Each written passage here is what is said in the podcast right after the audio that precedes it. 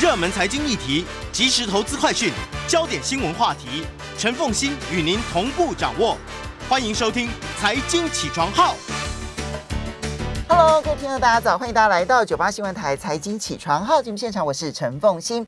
那今天呢，我们要来为大家介绍的是，呃，这是由资诚会计师事务所，因为它在全世界其实都，呃，就是全世界四大会计师事务所之一嘛，哈。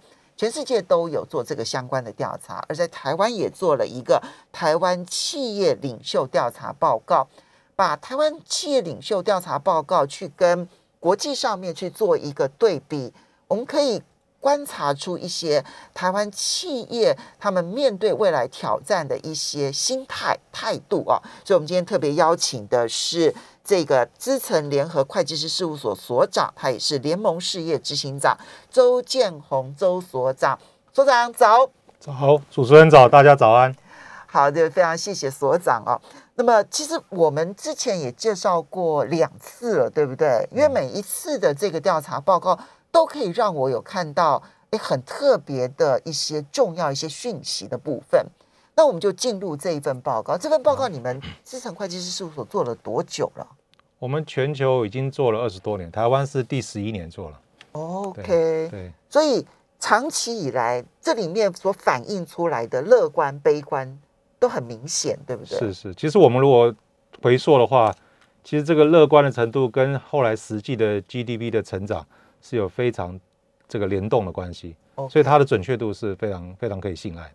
那你们像呃，比如说以台湾而言的话，你们调查了多少家的企业？台湾做了两百二十四位 CEO 的这个哦报告，全球有四千四百四十六位。这当然就跟因为会计师事务所嘛，他们接触 CEO 的机会就是比我们多一点，这样。嗯，对。好，来，我们先来看一下这份报告里头，先问对于未来的景气乐观还是悲观？结果这里面台湾企业超级乐观，这大概是我所看过之前的报告当中，台湾企业最乐观的一次了。是的，是的。我想，在过去，台湾的企业对于这个景气、全球景气的乐观程度，通常是低于全球的平均的。这是我印象中第一次台湾是超过全球的。嗯，哦，今年台湾的企业有百分之七十九的 CEO 是认为这个全球景气明这个这个今年度啊嗯是会这个成长的。嗯，哦，非常有信心。那我想做一个补充，就是我们在做这个调查的时候，事实上是在 Omicron 之前。哦哦，所以但是我们整个分析以后，我觉得 Omicron 带来的影响不至于影响到整体的的，可能部分产业，比如说这个消费民生，嗯可能会稍微会有点影响，但是整个来看，我觉得这个这个这个报告还是值得值得参考的。台湾其实呢，乐观的程度变化幅度最大。对啊对我们二零二一年，呃我们现在看全球好了。全球呢，本来在二零二一年，你们就你的等于是你们二零二零年底做这个调查的时候，对二零二一年景气乐观的是百分之七十六，嗯，那今年呢是百分之七十七，对。其实没什么变化。对对可，是台湾呢，二零二一年的调查当中呢是百分之五十六嗯。乐观，今年跳升到百分之七十九。是是是。所，以你看，五十九到七十九，我们那个从呃中度、中度乐观到极度乐观，这变化幅度很大。非常大，非常大。哦，我觉得这跟台湾整个在这个全球经济的趋势里面有抓到这一波成长的这个动能了、嗯哦，就是因为台湾不管是说台湾的不管是科技业，甚至一般的船产，但是有连抓到这种这个全球需求回升的这个趋势，嗯所以我觉得这一波对台湾是非常非常有利的。那也反映到台湾的企业家对于这个这个全球景气的这个乐观程度、哦，其实我觉得是呃跟我的预期是一致的啦。嗯只是我比较 surprise 的是说，这个上升的幅度有这么高。嗯嗯预期乐观，但没想到这么乐观。，对对对对对，因为台湾的企业家一般来讲比较保守一点，嗯但这次看起来是大家一片看好。其实我们在做一些深度访谈，你会发觉这些 CEO 他是打从心里的非常非常的的正向。对这个他过去这两年他们自己实际感受到被全球需求的那一个对强度是有关对系的。对对，但这里面呢、其实嗯，就全球而言，这难道不是隐忧吗？哈，就是全世界呢就两大经济引擎，一个是美国，一个是中国大陆，它这第一大跟第二大。结果这两大经济体呢，在你们这个全球调查当中，中国大陆也好，美国也好，他们对于今年的景气其实是比去年来的相对没有那么乐观。是的，是的，是的。对，我觉得，我觉得这个这这两大，我觉得政治的因素是有很大的的影响了，因为这个你像中国哈，中国其实这这这这一年来其实面到很大的挑战了哦。所以说，他们的内部，我想也是有我我有史以来看到中国企业家最悲观的一年，他们只有六十二个 percent 是认为是是会成长的，哦，但是不管怎么样，我觉得这么大的经济体，它的需求还是在那边呢，嗯，哦，所以对台湾的企业家，我觉得未来他需要去做的是说，怎么在这个所谓地缘政治的情况下去找到一条生存之道了。那这个我也其实回应到说，除了全球的需求，它是急速的在。回复的的情况下，还有台湾企业在过去多年的布局，还有这种弹性，我觉得是因因为需求呢，照理来讲应该大家都好嘛。对啊。那但是问题，台湾其实我觉得大家在过去这种供应链的这种弹性，这种我们讲一般讲韧性，嗯，其实是也刚好应应到这一波的景气。那我觉得另外一个因素是我们真的受应急的影响真的比较低了，嗯，哦，跟全球比起来，哦，所以说其实我们供应链基基本上是没有影响的。嗯，我所有的企业都说生产是正常。对。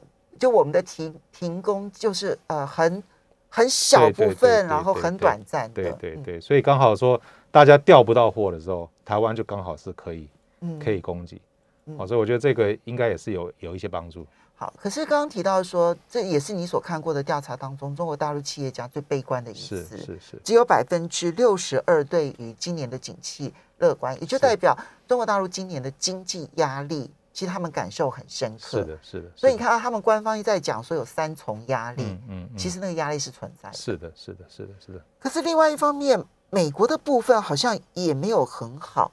他们在二零二一年本来很乐观，百分之八十八对于景气乐观，是。但今年降到百分之七十，如果以下降幅度来讲，它是最剧烈。是的，是的，是的。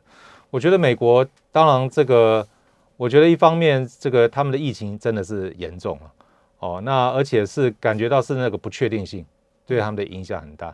那另外，我觉得中美战争其实受伤的不会只有中国，美国其实也受到一一部分的的伤害。特别是我觉得这个美国的企业，这个过去中国是他们成长一个很大的动能嘛。未来大家一基本上已经，不管是因为政治的因素还是各方面，其实这方面都相对是保守了。那另外一个，我觉得也是因为供应链了，嗯，哦，因为其实美国现在我到我像我妹妹在美国嘛，他们是基本上是买不到东西的，很多东西是买不到，所以供应链就像台湾缺蛋一样，对对对对，所以不是说现在现在大家就网网购哦，不是说贵的问题，是只要能买到就好了，嗯，哦，所以是买能够有充足的货源，其实是最重要的。所以这你觉得这个调查反映的是他们对于目前？供应链短缺的问题始终无法解决的一个困扰，这个是因很重要的因素之一，我觉得。嗯，对对。好，这是美国，所以中美他们各自有他们内政上的问题。是是是。反而是，嗯，所以你全球来看的话，中美的问题很凸显。可是呢，其他国家其实它的那个乐观程度都是上升的，都是上升的。台湾也上升，日本也上升，对，反而是只有中美都都都受到影响。对，所以这个其实告诉我们。其实这个合作才是最好的的路啊，冲突其实是对大家都不利了。所以你觉得这跟嗯，当然嗯，中国大陆有他自己内部经济因素，美国也看起来他自己经济因素，但是中美之间的对抗竞争更剧烈也是因素，绝对是因素啊。其实我我觉得这个就好像我们现在在讲看台积电，或者说这种这个半导体的布局，大家都说要。这个要国有嘛，就是要在本地生产。从经济的角度，这未必是最有利的。嗯，比如说像美国，他如果能够自己生产，他早就这么做了。他就是因为有各方面条件不允许他这么做嘛，所以才会说把这个东西压在这边。当然，我相信它适适度的还是得要有这个 local 的这个这个 resource。但是我觉得长期来讲，全球分工这个趋势，我觉得是不可能改变的。嗯，对。可是你看到美国跟欧洲。还在努力的通过跟晶片相关的法案，没错，没错，没错。一边投资五百二十亿，另外一边投资四百二十亿欧元，其实两边投资都相当。所以到后来，到后来的结果就是大家的都要继续接受那个成本的拉升，对，这是不可避免的。嗯，就是我说这一次的通膨跟过去的通膨很大的不同，嗯嗯，这次的通膨过去呢，因为全球化，所以呢大家都降低成本，因此你会发现货币再宽松，它都不会制造通对膨。对对，可是现在的情况是，除了货币宽松之外，还有很大的问题是供应链重组。是是是是，接下来我们再来看威胁，嗯，台湾对于嗯、呃全球经济威胁这件事情，它的选择跟全球企业也很大的不一样。是样，是，这是最大的特色。对对对，其实我们看到这个一个这个现象，其实过去这几年就已经发现，就台湾的企业最在意的，今年是跟去年一样，是因为健康因素，是因为疫情的关系，所以突然飙高到排第一名。但是对于地缘政治，一直都是我们排到不是第一就是第二，这样子一个东西。台湾对于地缘政治这个的敏感度是非常非常高的。嗯哦，那反而是全球现在最重视的网络威胁，嗯台湾一直都很低。哦，甚至即使在疫情之后，大家理论上应该对网络威胁是最重视的，台湾还是只有需要网络沟通。对对对，而且其实居家上班的这个网络的风险是拉升很多的，因为那个整个环境的安全度没那么高嘛。嗯你在公司封闭的环境，它的安全性是比较高的，嗯但是你在一个透过这个连线啊各方面的，其实它安全性是低的。所以你看这一次这个全球的这个网络威胁是四十九个 percent，嗯认为是排名这个最高的的部分。那那甚至在美国有六十几个 percent，在台湾还是只有维持在二十几个 percent。所以所以就是台湾对于网络威胁这件事情，我觉得有很多的因素是值得探讨，说为什么它是这么低，跟全球的趋势差这么远。哦，那这个网络威胁其实在中国也很低，这个是我们一直很好奇的现象，为什么中国的网络威胁也这么低？哦，那到底是大家觉得这个不重要，还是怎么样子？这个这个探换这个话题，我觉得是很值得探讨，但是我觉得今天时间很有限了，我觉得很难深入谈得太深这样子。但我们至少可以有一个现象面让大家先知道，就就全球而言，如果你问全球 CEO，那个你对于未来的景气经济的表现，你觉得最大的威胁是什么？第一名是网络威胁，是的，是的，可是呢，各国差距太大了，嗯嗯嗯，要嗯。平均是百分之四十九，对，可是美国超过百分之六十，是的，是的，是的，然后台湾只有百分之二十一，对对对对，中国大陆中国大陆也22也只有二十二，对，所以就是两岸都觉得网络没什么威胁吗？是是，对我觉得，我觉得其实这个，我觉得疫情一方面推升那个威胁度，也因为疫情在这个，因为中国跟台湾还是采这个清零的这个的这个政策嘛，也就是能够清零，表示它一定是可控才会清零。你如果完全失控，你也不可能清零。像美国，你现在要在清零是没有什么意义的。对，大部分的国家其实是因为清零不成之后，对对对对只好只好对对对，那那台湾跟中国还是坚持在这，因为我们相对那个数量一直维持在一个可控的一个情况下，所以在这样的一个情况下，其实代表的是说，我们真正的这个上班的形态其实没有什么太大的改变，大家都还是维持原有的。我觉得这个是因素之一啦，但是我觉得不完全是的，其实也跟我们的商业模式有很大的的的关系。我觉得如果以台湾来讲的话，其实我们真正这个网络的转型，其实我觉得做的是不如全球的。嗯就大家的经营生生意的形态，其实跟传统没什么改变，网络只是它的通路之一而已。附加工具，对，它没有把网络变成它主要的经营模式的一一种了。哦，那当然部分的企业有了，但是我看普遍大部分的这种我们这种制造业为主的，其实网络只是它的一个工具，它没有把网络当做它的经营形态一个很重要的一个一个模式。哦，所以我觉得这个也是因素之一了。可是中国大陆它的网络化的程度就相当高了，是的，是的。结果但它对于治安的影响的这个风险，他觉得似乎看起来他还是觉得威胁很小。是是，我觉得这一方面，个我觉得跟国家的力量有一点关系了。就是国家在这方面如果管得越严，大家越放心。好，我们稍微休息一下马上回来节目现场，再来看还有其他的一些调查。好，欢迎大家回到九八新闻台财经起床号节目现场，我是陈凤欣。今天在我们现场的呢是资诚联合会计师事务所所长，也是联盟事业执行长周建宏周所长。那么每一年呢，其实资诚会计师事务所它会对全世界的 CEO 都会做这种调查，那台湾就负责台湾的部分。那你把台湾的部分去跟全世界去做对比，会有很多有趣的讯息透露出来。那嗯，刚刚我们提到，就比如说台湾企业今年超级乐观，这真的是过去其实周周所长如果有印象的话，其实你在资诚也待了快三十年了，对不对？二十八年。二十八年，对不对？你看我有印象，对，因为我采访过周所长，他在他还很之前的会计师的时候，我当时就访问过周所长。然后呢，嗯，其实台湾的企业这么乐观是很罕见的，对对对，因为台湾企业一向比较保保守谨慎啊。第二个是台湾企业对于未来的风险意识，可是长期偏低，对对对尤其对网络的威胁意识极低，是跟全球比起来，大概只有全球的一半，三分之一的嘛，对，然后一半只有美国的三分之一，对对对。所以，嗯，这不知道对未来会有什么样的影响，就是，对，我觉得，我觉得我常常跟我客户讲说，其实如果我们在这个方面做的更提前的话，未来绝对是一个竞争优势的，嗯因为它迟早会变成一个大问题的。嗯那你做的越早，那你就会越有优势。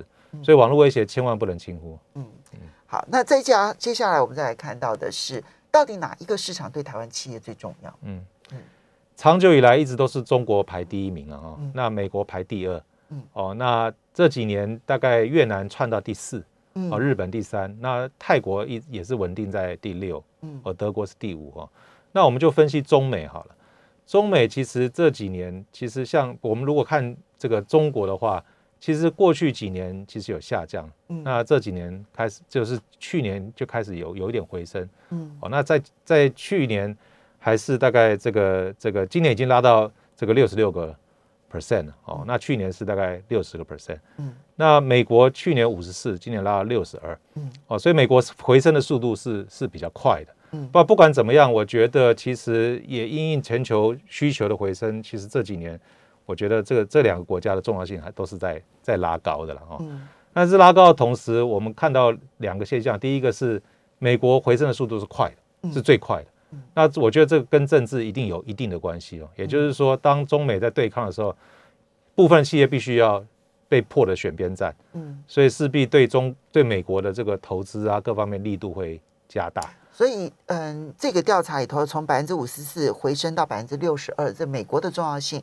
它反映的是地缘政治上面至少有相当程度的企业押宝要增加对美国的投资，或者是相关的没这些布局没有。错。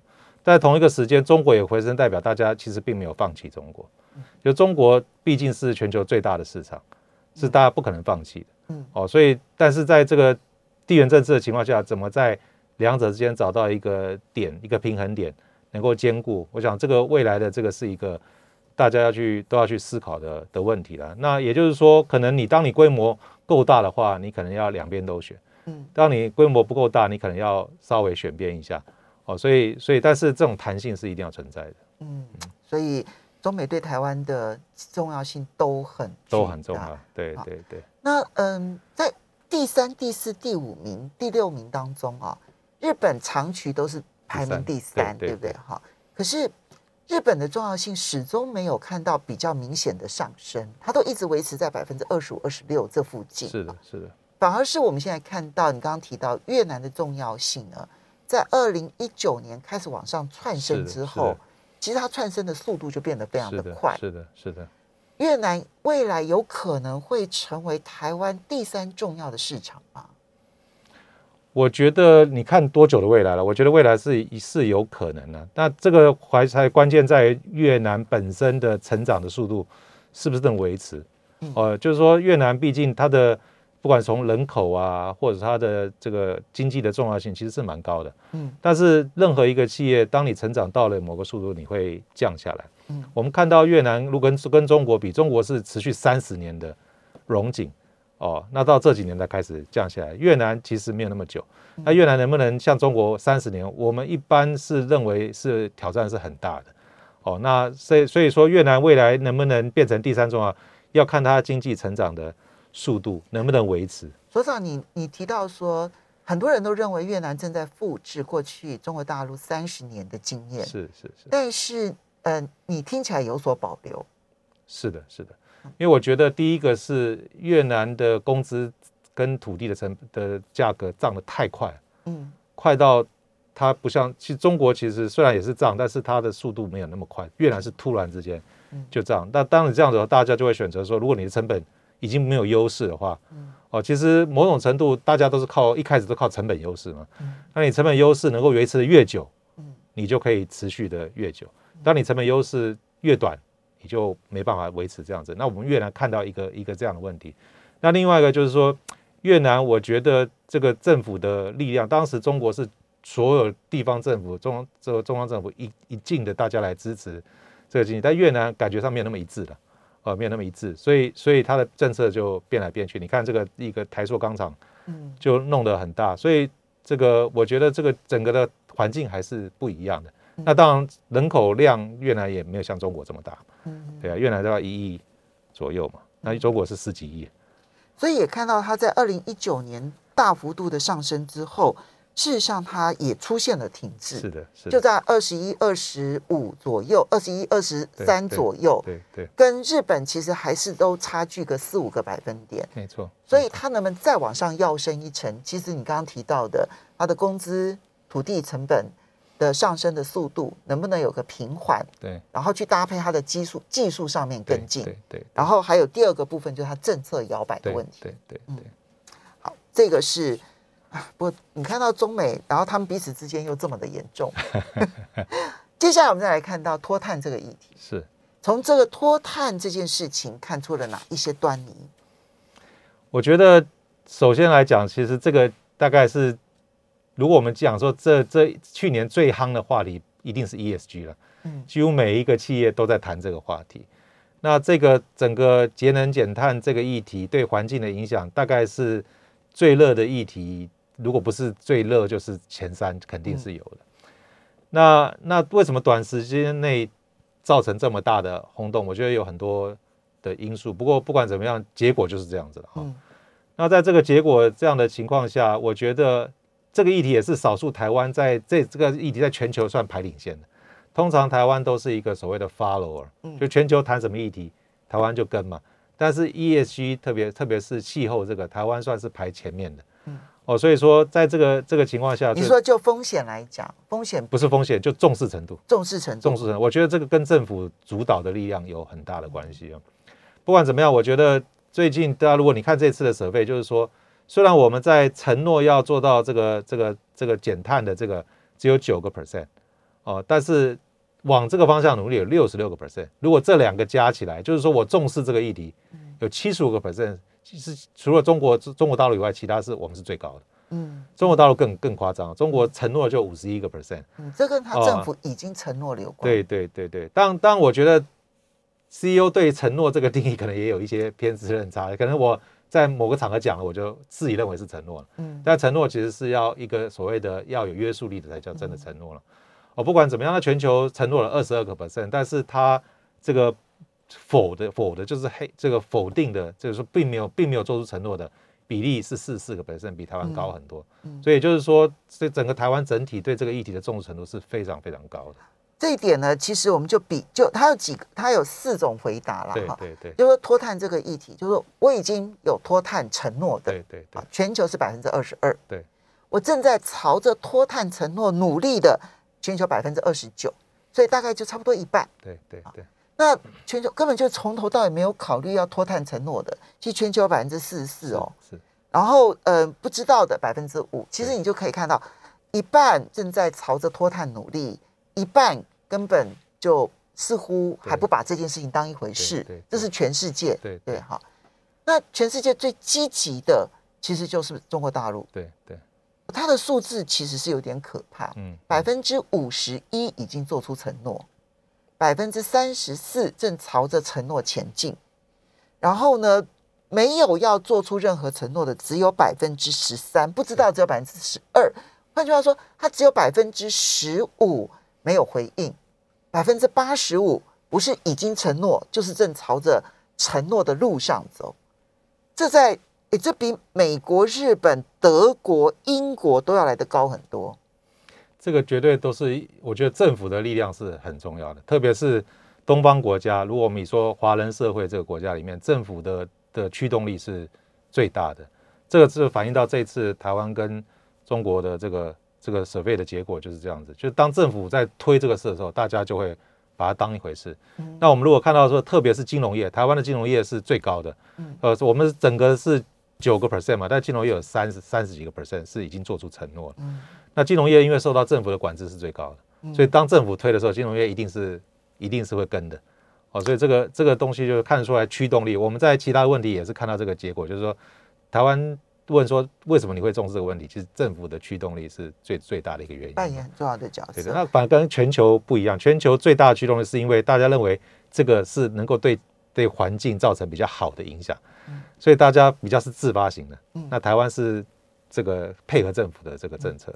不过台湾的相形之下虽然很重视，可是具体做出成绩的比例却是。明显偏低的，对对，就是说我们已经承诺要脱碳的只有百分之九，对，这比全球的百分之二十二低很多，是是，剩下来的百分之六十六，三分之二是说我正在朝着承诺前进，对对，我可是我这个正在朝着承诺前进这件事情是不是很空泛？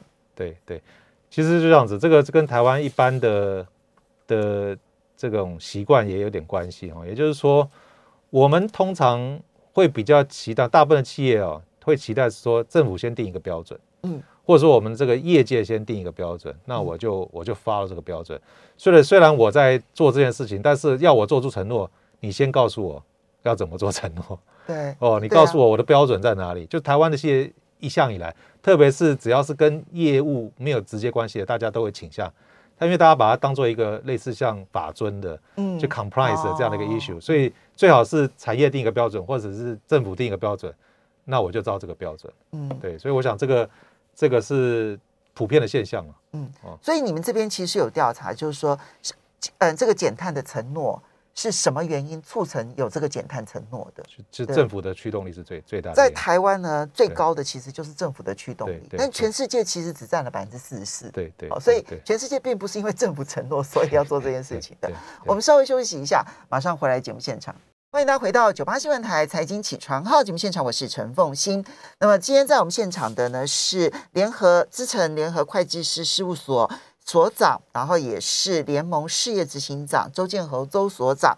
那这个二零二二年台湾企业领袖的这个调查报告呢，我觉得这一份报告里头有很多的内容，其实可以看到我们企业发展的方向。那它这个跟全球可以做比较啊。好，那我刚刚提到脱碳这件事情。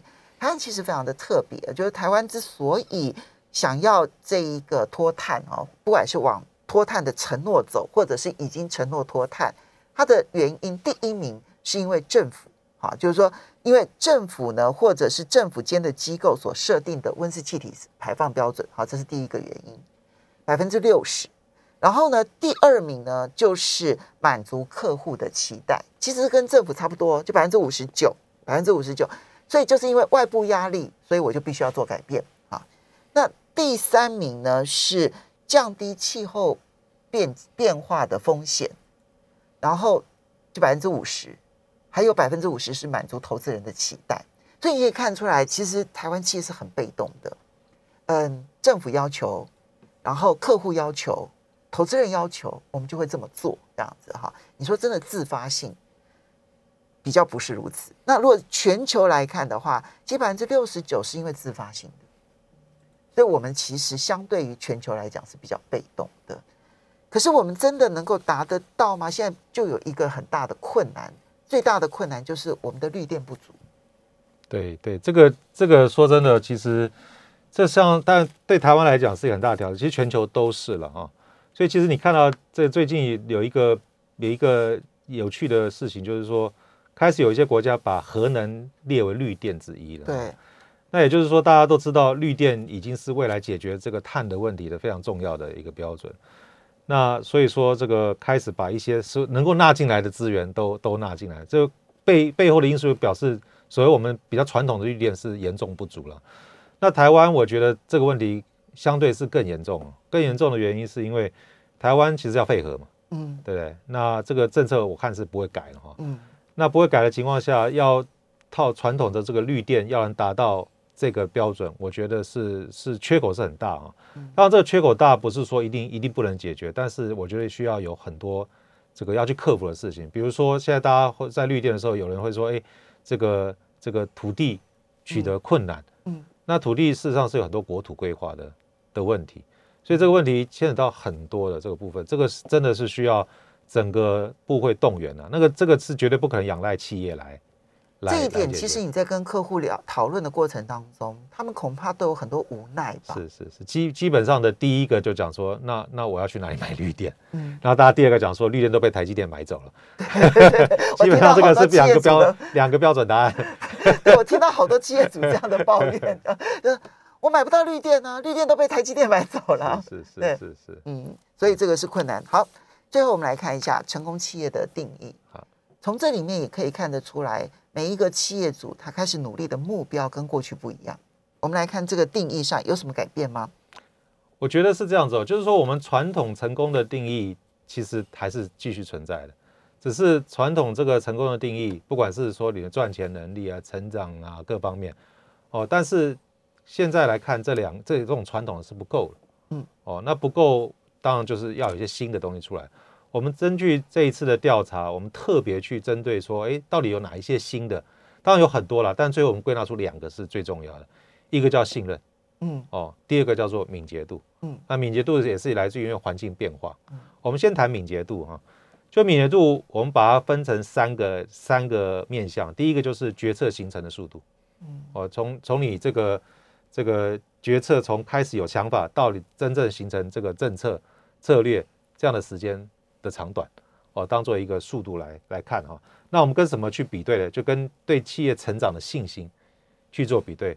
我们发觉这个越敏捷的的企业，就是他对于自己成长的信心越高，这个很明显的一个所以我越能够在短时间之内做出一个完整的决策，就立刻付诸执行。我其实对于未来就越有信心，是的，是的。那表示我的嗯表示我应对变化的能力很强。是的，是的。那这个其实还有另外两个面向，第二个面向叫做调整策略的速度，嗯。就是说你光形成还不够，你要随着环境去调整。嗯。所以这个调整的这个频率越快的，同样的信心也是会越高，成长的信心。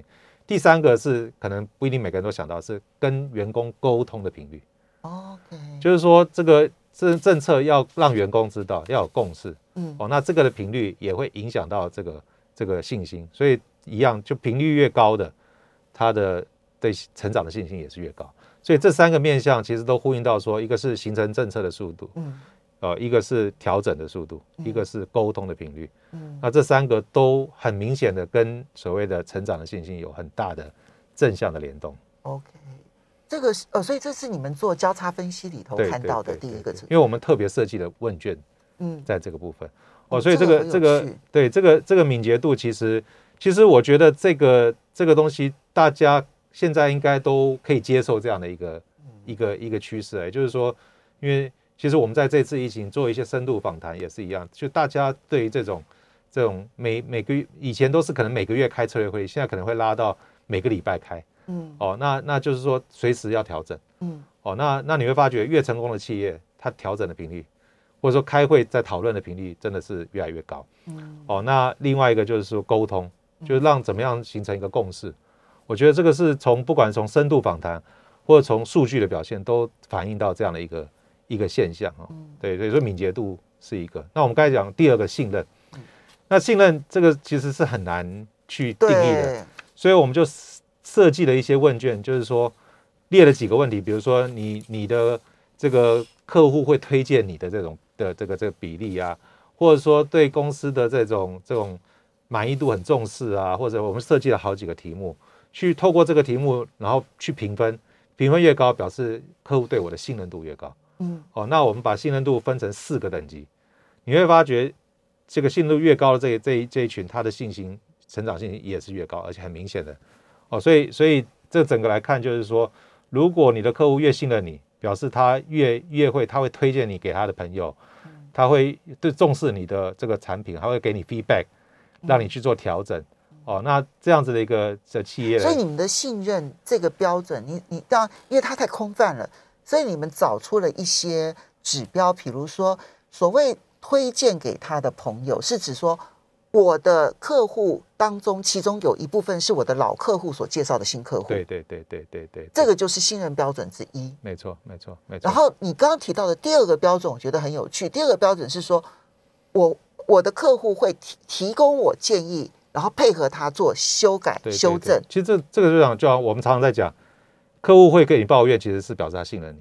嗯，他他如果不信任你，他根本就就换掉就好了。或者我会告诉你说，因为我未来要往哪一个方向发展，对对对所以请你配合调整，对对，跟我对走另外一条路。对对对，那对我的未来策略，其实我愿意公开给你没你。错没错，所以所以像我们这次深度访谈有一个我印象很深刻，就是说他说他以前在以前大家都是业务员到处跑嘛，嗯去拉生意嘛，那就发现疫情又跑不动了怎么办呢？他说靠的就是信任，过去那些老客户，嗯，他就变成是他就只选他最信任的的厂商，哦，然后然后就是有什么要求就直接下给你，然后你嗯就调整，我就直接我也不会再去比较了。我就嗯直接找你了。哦，所以这像这种信任关系，就长久建立起来信任关系，其实是我们在看到在这个这个这个时代是非常非常重要，甚甚至我觉得是我觉得是最重要的。那你嗯有特别的深度访谈里头有去跟哪些企业家提到怎么去建立这种信任关系吗？当然有啊，其实其实我们只能归纳出来，大概有四个四个东西要去做。第一个，你要开始重新所谓你的信任策略。什么叫信任策略呢？而且这个信任策略可能是来自于不同的利害关系人，可能要有不同。嗯比如说举例来讲，像像每一个公司这个利害关系人，不外乎就是客户嘛，嗯哦，员工、你的供应商、政府，哦，各方面的，哦，那那针对你不同的，你怎么样去建立他们的信任？你可能要去定一些这个这个所谓的策略，然后要有 KPI。哦，比如说以以我们公司来讲，我们一个很大的就是这个主管机关跟投资大众对我们财报的信任，信任度，所以我们在怎么样去慎选客户，变成我们很重要的指标。嗯，嗯因为我我嗯选择一个不好的客户，对我的伤害太大了。嗯那有时候客户可能愿意付很高的工费，我必须要拒绝，嗯因为我觉得那个会伤害到我没错，对外界一旦出事的话，你是整个信没有错，没有错。对对对，所以这个就变成我们很重要的指标。我们怎么慎选客户，那个标准是怎么样子？嗯哦，那另外就是说，我们另外一个客户对我们的一个信赖度来自于说，我们总是领先告诉他法规的变化，嗯所以我们怎么能够更及时的把法规的变化分析给我们的客户，这也是另外一个信任度。就你把他跑，你跑在他的策略前面，对对对，要给他正确的分析。嗯哦，这也是一个信任度，所以我们会针对不同的族群去订立不同的信任的指标的策略。那那第一，再来就是要落实，嗯就是说你说到做到了。嗯你既然做到，你的 KPI 定出来，你就真的很很落实，你不是讲一套没错，做一套，那怎么去落实？怎么去去衡量管理？那最后就是是一个一个新就是新时代科技的性能很重要。嗯，我们刚才讲网络威胁是这样子，对。其实现在一个网络的威胁的的的风险风险是很高的所。以你如果在网络上面的治安做得越好，其实你的客户也会越信任。所以敏捷度跟信任其实可以成为新的企业的成功的定义了是。时间的关系，我们要非常谢谢资诚联合会计师事务所的所长周建和周所长。